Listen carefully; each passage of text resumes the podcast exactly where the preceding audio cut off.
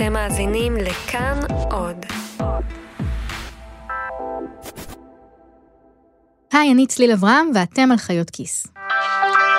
פותחים אה, בדוח העוני בישראל, פחת שיעור הילדים העניים בשמונה עשיריות האחוז, ומספרם מעט יותר מ-814 אלף ילדים שחיים מתחת לקו העוני, כמעט מיליון ילדים.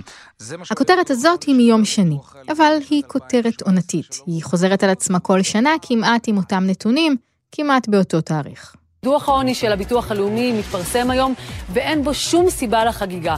כמיליון 713 אלף בני אדם חיים בישראל אה, בעוני. נתוני העוני שמפרסם היום הביטוח הלאומי מדברים על יותר ממיליון ושבע מאות אלף עניים בישראל, ואחד מכל שלושה ילדים. בכל שנה, בסוף דצמבר, מתפרסם דוח העוני של הביטוח הלאומי.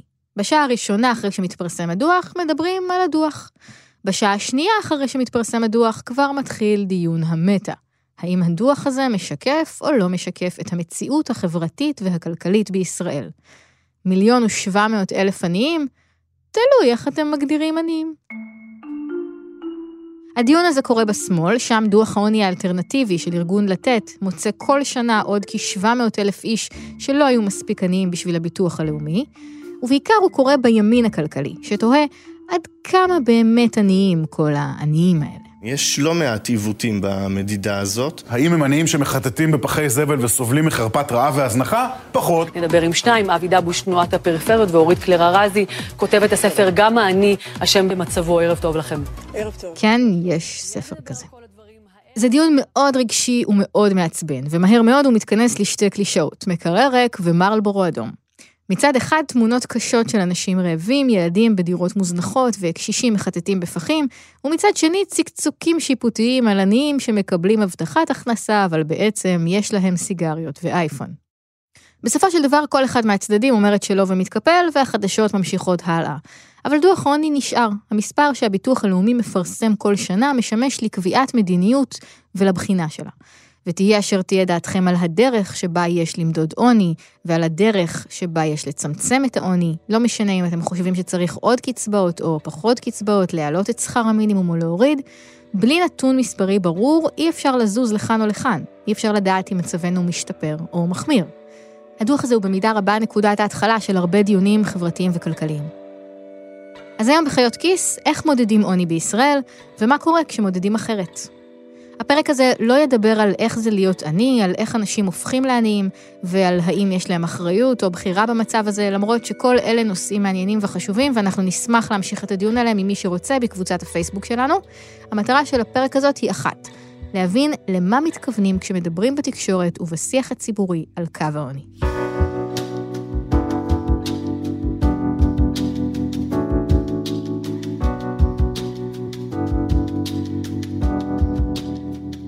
כדי לדבר על עוני, פנינו לשני מומחים שמכירים היטב את הנושא הזה ושלא מסכימים על שום דבר. הראשון הוא דוקטור נדב פרץ וייסבידובסקי מבית הספר לעבודה סוציאלית במכללה האקדמית אשקלון. נדב בין השאר עוסק בעוני, בדרכים למדוד אותו, ובכמה דרכים מתקדמות ושמאליות יותר להעריך עוני. ילד שאין לו סמארטפון הוא עני?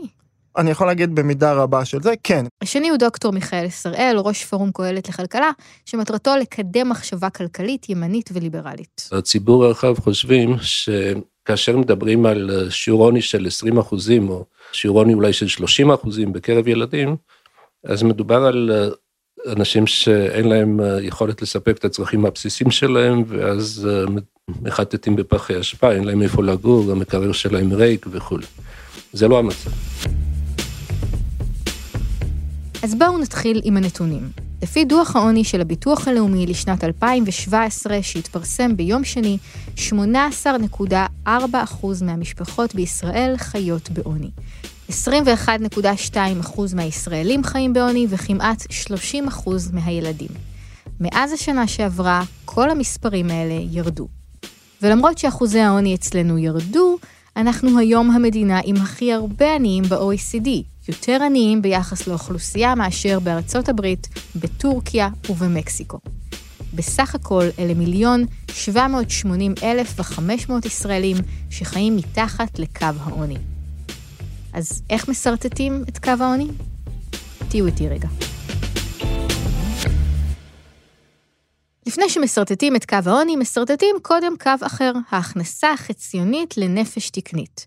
דמיינו שאנחנו לוקחים את כל האנשים בישראל ומסדרים אותם בשורה לפי ההכנסה לנפש בשלושת החודשים האחרונים. לא לפי המשכורת שלהם, לפי ההכנסה כחלק מהמשפחה שהם חלק ממנה. למשל, קחו משפחה שיש בה שני אנשים, בני זוג שאחד מהם עובד ומרוויח עשרת אלפים שקל בחודש, והשני לא עובד. ההכנסה לנפש במשפחה כזאת היא 5,000 שקל. אם יש לזוג הזה שני ילדים, אותה משכורת מתחלקת בארבע נפשות, ולכן ההכנסה לנפש היא 2,500 שקל. אם היינו מסדרים שורה ענקית כזאת עם כל האנשים בישראל, לבן אדם שהיה עומד באמצע שלה הייתה הכנסה לנפש של 5,477 שקלים. זה היה חציון ההכנסה נטו לנפש תקנית בישראל בשנת 2017. כלומר, חצי מהישראלים התקיימו מפחות מזה וחצי מיותר. זה עדיין לא קו העוני. את הנתון הזה מחלקים לשניים, 2,739 שקלים. וזה קו העוני. מי שההכנסה שלו לחודש נמוכה מזה, נחשב לפי הביטוח הלאומי עני. או כמו שנדב פרץ מסביר את זה. אם אנחנו חושבים על מעמד הביניים המפורסם, זה שיצא להפגנות והיה דורש צדק חברתי, אז אם ניקח את מעמד הביניים האלה, אני הוא מי שמרוויח חצי מהכנסתו של מעמד הביניים. עכשיו בואו נסתכל מה זה אומר על משפחות. נתחיל ממשפחה של שני אנשים, שני בני זוג בלי ילדים, או שהילדים כבר לא גרים בבית, או הורה וילד. עבור משפחה כזאת, קו העוני הוא 5,477 שקלים בחודש, ההכנסה החציונית לנפש. אם הם מכניסים ביחד פחות מזה, הם מוגדרים עניים. מה קורה כשמדובר בבן אדם אחד? במקרה הזה לא מחלקים את זה בחצי, כיוון שההוצאות של בן אדם אחד שחי לבד גדולות יותר משל אדם שחי עם עוד מישהו. לכן כשמדובר במשפחה של בן אדם אחד, קו העוני הוא אחד ורבע מההכנסה החציונית לנפש. כלומר, 3,423 שקלים. אז יש לנו קו עוני לכל גודל של משפחה. בן אדם אחד, 3,423 שקלים בחודש, שני אנשים, 5,477 שקלים. כשמדובר בשלושה אנשים, לא מוסיפים עוד בן אדם שלם, כי חלק מההוצאות לא משתנות כשנוסף ילד למשפחה. נניח הארנונה נשארת אותו דבר.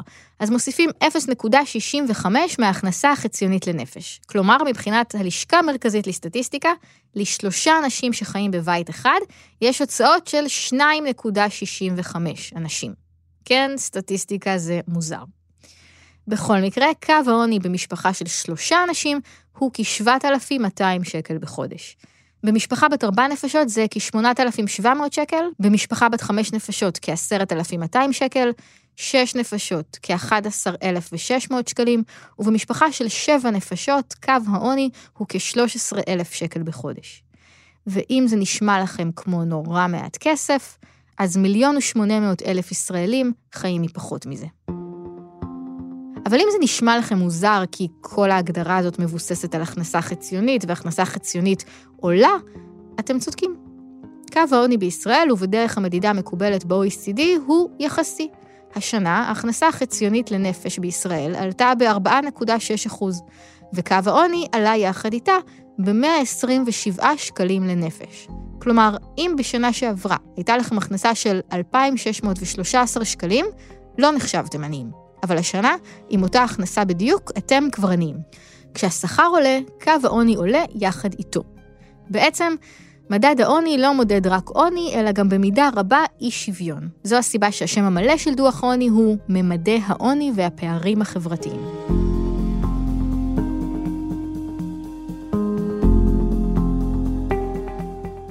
הבעיה שלי מתחילה קודם כל במילה עצמה עוני. זה לא עוני, אלא זה עוני יחסי. העניין הזה, קו העוני היחסי, הוא הבסיס של כל הביקורת מימין על דוח העוני ועל הסיקור שלו. הטענות של שראל הן בעצם לא רק כלפי הביטוח הלאומי, אלא קודם כל כלפי התקשורת. לדעתו, כשאנחנו אומרים שמיליון ושמונה מאות אלף ישראלים חיים בעוני, אנחנו מטעים את הציבור. אנחנו צריכים לומר שהם חיים בעוני יחסי.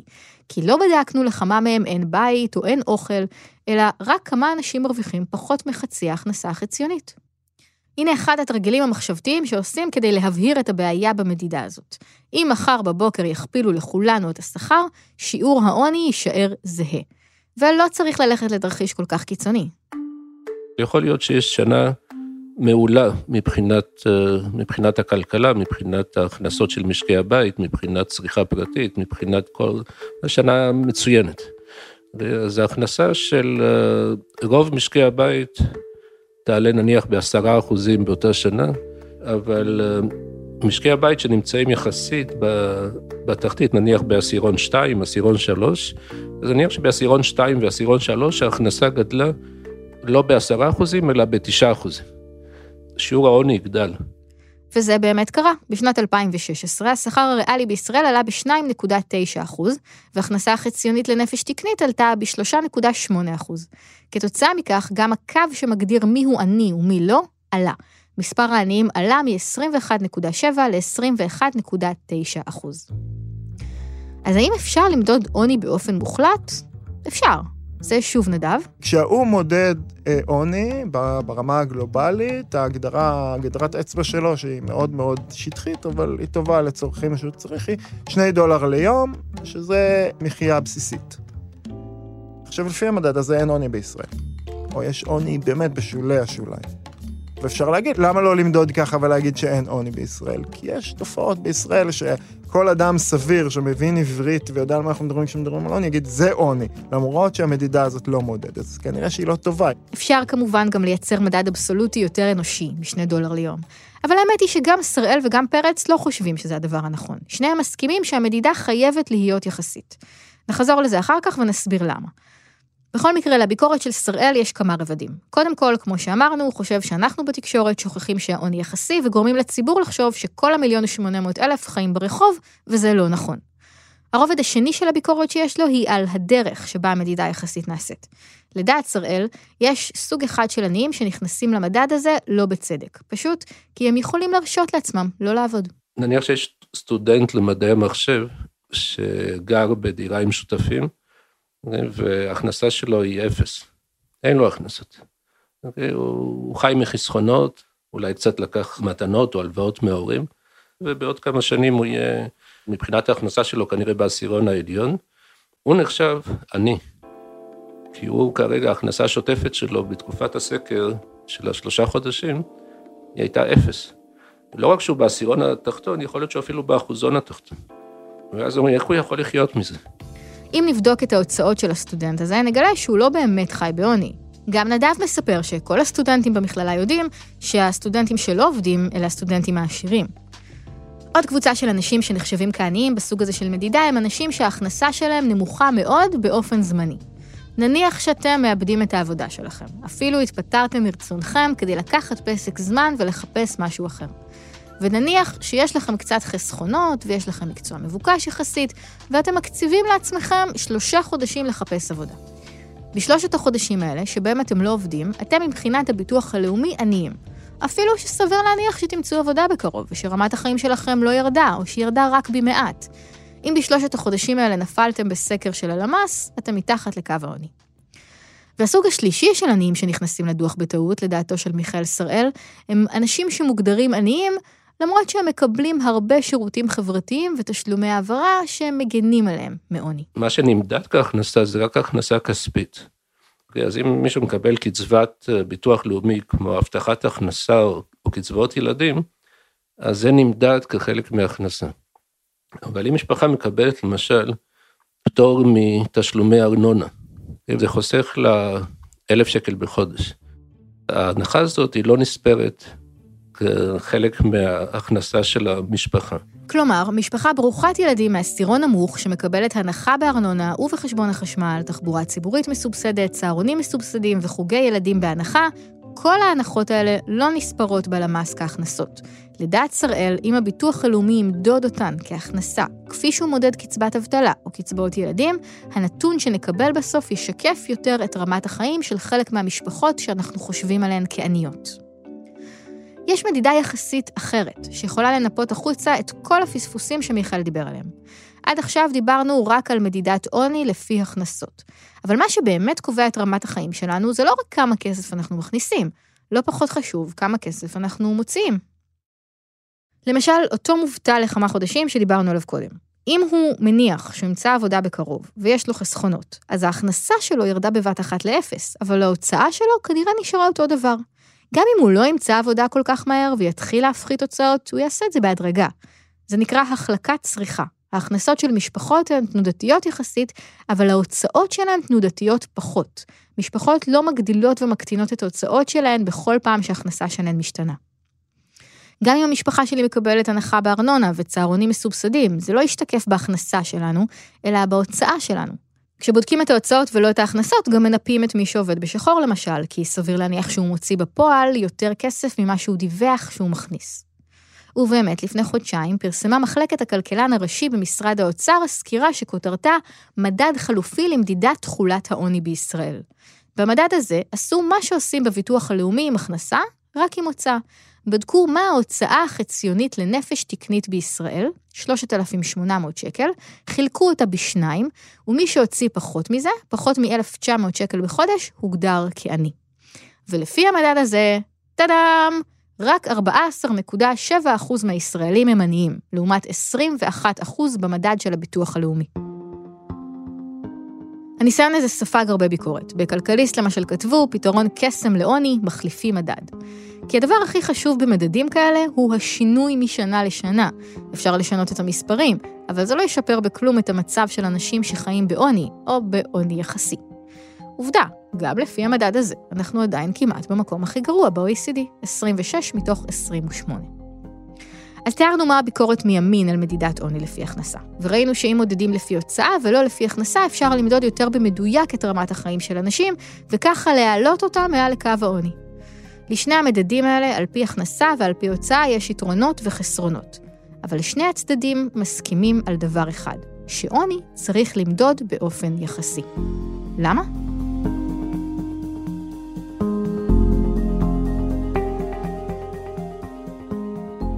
אחד הדברים שאנחנו רואים למשל שעולים כל שנה לדיון הציבורי על עוני זו השוואה בינלאומית, ובעיקר הנתון הכואב והמעליב לפיו בישראל יש יותר עניים מאשר בטורקיה, בצ'ילה או במקסיקו.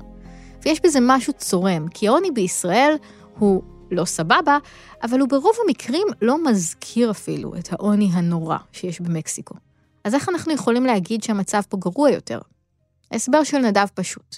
אנחנו לא משווים את העניים בישראל לעניים במקסיקו, אלא לישראלים אחרים. כי המצב הכלכלי של ישראלים אחרים משפיע על החיים של העניים בישראל, לעומת המצב הכלכלי במקסיקו, שלא נוגע להם בשום צורה. במקסיקו יש הרבה אנשים, הרבה יותר אנשים שאין להם מה לאכול. מאשר בישראל. הרבה יותר אנשים שגרים בבקתות מטות לנפול, אבל במקסיקו יש הרבה פחות אנשים שחיים מחוץ לשולי החברה, כי ההכנסה שלהם נמוכה מאוד. כי אנחנו יכולים לחשוב על עוני בכל מיני דברים. אנחנו יכולים לחשוב על אותו עיקר באפריקה, שהבאר שלו יבשה ועכשיו אין לו אוכל, ברור שזה עוני. גם הקבצן בתחנה המרכזית הוא עוני, אבל גם אותה אישה שאין לה כסף לטיפולי שיניים והיא לא מעיזה לחייך, זה גם כן סוג של עוני, וגם הקשיש בלי התרופות, וגם הילד שלא יוצא לטיול שנתי, כי ההורים שלו לא שילמו על הטיול. וזו גם התשובה לשאלה למה אנחנו מודדים עוני באופן יחסי. נכון, עוני, אומר נדב, הוא קודם כל מחסור חומרי. אבל מעבר למחסור החומרי, יש לו השלכות חברתיות, קהילתיות ונפשיות. זה אולי נשמע לנו מוזר שאני אוגדר לפי הכנסה חציונית, אבל כשאנחנו חושבים על ילד שלא יוצא לטיול שנתי בגלל שההורים שלו עניים, זה כבר לא נשמע לנו מוזר בכלל. למרות שטיול שנתי הוא לא הכרחי מבחינה חומרית בשום צורה. רובנו נרגיש שזה לא צודק. עוני הוא כולל גם מצבים של הדרה. אדם שחי בפער גדול מאוד משכניו, כנראה יסבול מהדרה. אז במקום לשאול האם הוא סובל מהדרה בגלל פער כלכלי, אנחנו שואלים האם הפער הגדול, האם המרחק שלו משכניו מאוד מאוד גדול? אם כן, כנראה שהוא סובל מהדרה.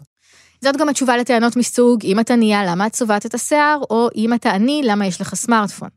וזו גם התשובה לשאלה, אם אתה עני, למה יש לך סמארטפון. תשובה שתפסה גם אותי, אני מודה, לא מוכנה, אבל יש לה הסבר טוב. סמארטפון יכול להיות מוצר מאוד בסיסי, אם אין לך כסף לקנות מחשב. ילד שאין לו סמארטפון בישראל 2018, בעקבות מחסור כלכלי, הוא סובל מהדרה. אני אתן את הדוגמה הכי בנאלית שיש, בואו ניקח ילד שאוהב כדורגל. קחי חבורה של ילדים בני 15 היום, איך הם קובעים לשחק כדורגל? בוואטסאפ.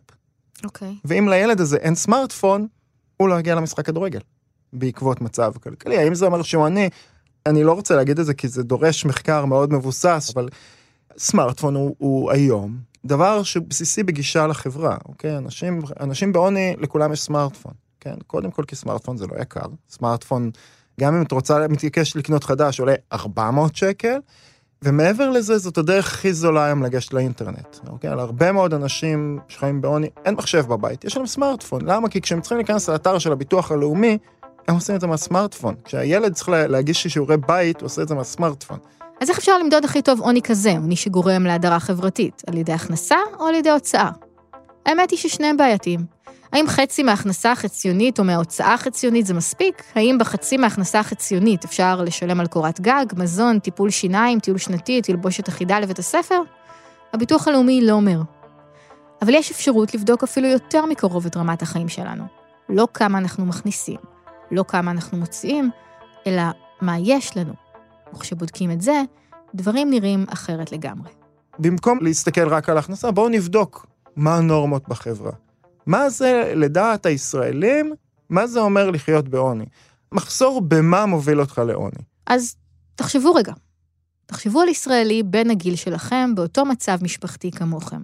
מה לדעתכם הוא צריך כדי לחיות בכבוד? איזה מכשירי חשמל הייתם מכניסים לרשימה? מחשב? טלפון? מה עם מזגן בקיץ הישראלי? מאוורר? איזה רהיטים יש ברשימה שלכם? מיטה? מזרון על הרצפה, זה גם בסדר? מה עם בגדים? כמה בגדים בן אדם צריך שיהיו לו כדי שהוא לא ייחשב עני? אם הוא מוזמן לחתונה והוא לא יכול להתלבש בהתאם, זה עוני? ומה אם הוא מוזמן לחתונה אבל הוא לא הולך כי הוא לא יכול לשים צ'ק? ומה אם אין לו איך להגיע? מדידה כזאת תסנן החוצה את הסטודנט שלוקח כסף מההורים. אולי גם תסנן החוצה משפחה חרדית שההכנסה שלה נמוכה מאוד, אבל בזכות מעורבות הדדית היא לא סובלת מהדרה. והיא תכניס פנימה אנשים אחרים. אנשים שאולי חיים קצת מעל קו העוני באופן רשמי, אבל הם לא יכולים להרשות לעצמם את מה שאתם, או אני, נגדיר כחיים בכבוד. בואי נחשוב על אותו זוג, דוגמה קלאסית של, ה... של אנשים שקשה להם להסתדר, to make ends meet, שניהם עובדים, שניהם עובדים במשרה, במשרה מלאה לצורך הדיון. הם מרוויחים עשרת אלפים או 11-12 אלף שקל בחודש, עובדים בשכר מינימום אולי טיפה יותר. הם סוגרים את החודש, אבל הם ככה עם המשכורת ועם השכר דירה ועם הוצאות חינוך. הם לא יכולים אף פעם לצאת למסעדה, הם לא יכולים אף פעם לקחת נשימה, הם לא יכולים לחשוב על שום דבר שהוא לא המרוץ היום. האם הם חיים בעוני? הם לא בסטטיסטיקה של הביטוח הלאומי, והם חיים בעוני, אבל הם חיים בעוני פחות מאותה אם חד-הורית בדירת עמידר שחיה מהבטחת הכנסה, שהיא בתורה חיה פחות בעוני מאשר הקבצן ברחוב, שהוא בתורו חי פחות בעוני מאותו עיקר בסוואנה באפריקה שיבשה לו הבאר. אז האם, מי, מי מהם עני ומי לא? נדב נותן עוד דוגמה שכיחה מאוד, שמראה כמה הקו הזה שרירותי. יש בישראל אוכלוסייה גדולה של קשישים שחיים רק מהבטחת הכנסה ומקצבת זקנה. זה יוצא ביחד 3,270 שקלים. קו העוני ליחיד שגר לבד הוא 3,423 שקלים. אבל הקצבאות האלה מתעדכנות אחת לכמה זמן, לפי השכר הממוצע ומדד המחירים. ככה שלפעמים הן עולות מעל קו העוני. לכאורה, במצב כזה, אלפי קשישים עניים נחלצו מעוני בן לילה. בפועל, החיים שלהם לא השתנו כמעט בכלום. ב-ESRC, המכון למחקר כלכלי חברתי בבריטניה, ערכו מחקר כזה. מחקר שלא בודק הכנסה או הוצאה, אלא מה יש לאנשים. באמצעות סקר מורכב הם ביקשו מהציבור הבריטי, ילדים ומבוגרים, לערוך רשימה של מוצרים ושירותים שבריטי צריך להיות מסוגל לרכוש לדעתם על מנת לחיות בכבוד. מה שבחרו יותר מ-50% מהנשאלים נכנס לרשימה. זה מה שלדעת הציבור הבריטי הכרחי לחיים בכבוד. ברשימה יש 44 פריטים, 22 למבוגרים ו-22 לילדים. הבריטים השאירו בחוץ טלפון, טלוויזיה ומדיח כלים. הם השאירו בחוץ גם לגו למשל. אבל הם כן חשבו שחיים בכבוד כוללים שני זוגות נעליים שמתאימים לכל מזג אוויר, אפשרות לאכול פירות וירקות טריים כל יום, ובשר או תחליף חלבון כל יומיים, ועבור ילד כל יום. הם הכניסו לרשימה שלהם חימום, שולחן אוכל וכיסאות, שולחן כתיבה לילד, וילונות, בגדים מתאימים לעבודה, טיפולי שיניים, שתי ארוחות ביום למבוגר ושלוש לילד, ספרי ילדים וצעצועים, ואפשרות לממן פתרונות לתחב בבית, שזה דבר כל כך בריטי שאפילו אין לו תרגום לעברית. אבל הפרטים הכי מעניינים ברשימה הם הפרטים החברתיים. אלה דברים לא טריוויאליים, אבל כשחושבים על זה, הם באמת הכרחיים למחיה בכבוד. אפשרות להשתתף באירועים משפחתיים, חתונות, הלוויות, ולא להימנע מהן כי אין לך כסף להגיע, או אפשרות להיעדר מעבודה. אפשרות לצאת ליום של טיול משפחתי בחוץ, אחת לחודש. יכולת לעמוד בהוצאה לא מתוכננת של 500 לירות סטרלינג. אפשרות לחגוג חגים, לחסוך קצת כסף, ללכת לחוג ולצאת לחופשה. באנגליה זה עוני שמתבטא אחרת לגמרי מבישראל. כי אם אני חושב על חופשה של שבוע, אני יכול להגיד בלב שלם שאני אישית, כמי שלא נמצא בעוני, לא יצאתי לחופשה של שבוע, ואפשר להגיד שזה מטעמים כלכליים. כלומר, אם היה לי עוד ספייר בחשבון, אולי הייתי עושה את זה. ולא עשיתי את זה, כי בישראל זה לא נורא מקובל שחייבים לצאת כל שנה לשבוע חופשה. במדינות אחרות זה כן מקובל. ובישראל, אם אתה לא יכול להרשות לעצמך כלכלית שבוע חופש, לא נורא. באנגליה זה נחשב לבאמת התחתית. החוקרים הבריטים לקחו את הרשימה הזו ותמחרו אותה. העלות של כל מה שציינו פה הייתה קו העוני החדש שלהם. ואז הם ערכו סקר נוסף. מי שלא הגיע לרמת ההכנסה שמאפשרת את רמת החיים הזאת, ובנוסף באמת נמנעו ממנו שלושה מהדברים האלה או יותר, הוגדר כעני. לפי המדד הזה, שיעור העוני בבריטניה הוא 22 אחוז, ו-10 אחוז נוספים מהבריטים מוגדרים פגיעים, על סף עוני. כמעט פי שניים מאחוז העוני הרשמי בבריטניה, זה שנמדד באופן דומה לשלנו, שהוא כ-15 אחוז. בישראל אין מדד כזה ויהיה מסובך מאוד לייצר אחד.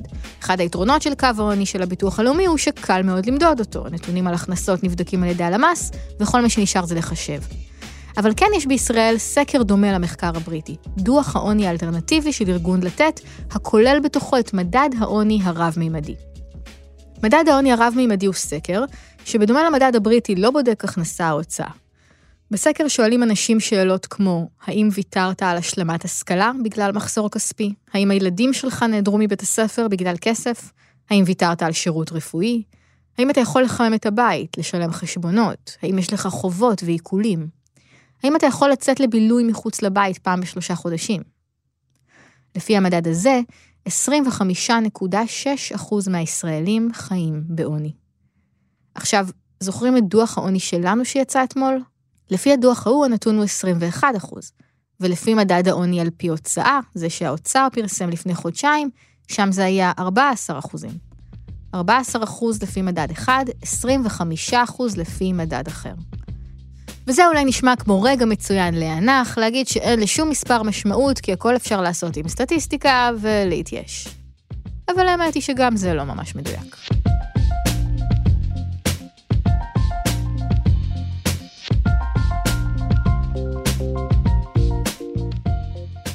אנחנו חיים בתקופה משונה כזו, שבה הוויכוח האם טוב הוא רע, הוא ויכוח בין ימין לשמאל. האם יש הטרדות מיניות? האם 26 נשים נרצחו השנה על ידי הבעלים שלהן? האם פונדקאות צריכה להיות חוקית? האם הרכבת לירושלים סבבה או מחדל? כל אלה שאלות של ימין ושמאל, ואולי טבעי שנתייחס גם לשאלה כמה עניים יש בישראל כשאלה של ימין ושמאל. אבל למרות שאנחנו כל הזמן מדברים על מדד אחד, קו העוני, ועל נתון אחד, 21 אחוזים, דוח העוני הוא לא נתון אחד, הוא ספר בן 80 עמודים, עם הרבה מאוד נתונים על החברה הישראלית. וכשמסתכלים על כמה נתונים, ולא על מספר אחד, הם יכולים לעזור לנו להבין מה קורה באמת. פחות משנה מה האידיאולוגיה שלנו. למשל, ההכנסות עולות ואי השוויון מצטמצם. יש פחות עניים משהיו בעבר, זאת עובדה. למשל, מדינות אחרות עושות עבודה יותר טובה מאיתנו בצמצום הפערים אצלן, כי אנחנו המדינה עם הכי הרבה עניים במערב. גם זאת עובדה. הדוח גם מגלה לנו שמצבם של עובדים עניים משתפר, אבל מצבם של מקבלי קצבאות החמיר. והביטוח הלאומי גם מפרסם נתון שנקרא עומק העוני או יחס פער ההכנסות. זה נתון שאמור לענות על השאלה עד כמה העניים העניים האלה. כי אנחנו מתייחסים לכל ה-20% כגוש אחד, אבל יש ביניהם כאלה שהכנסתם כגובה קו העוני, וכאלה שהכנסתם אפס. המדד הזה בודק כמה רחוקה ההכנסה של העניים מקו העוני, והשנה המדד הזה אצלנו נעשה גרוע יותר. כלומר, אמנם משפחות עניים, אבל העניים נעשו עניים יותר. מה עושים עם זה? זו כבר שאלה באמת מאוד אידיאולוגית. אבל כדי לענות עליה צריך להבין מה הכותרות והמספרים אומרים. אנחנו מקווים שהצלחנו לעזור.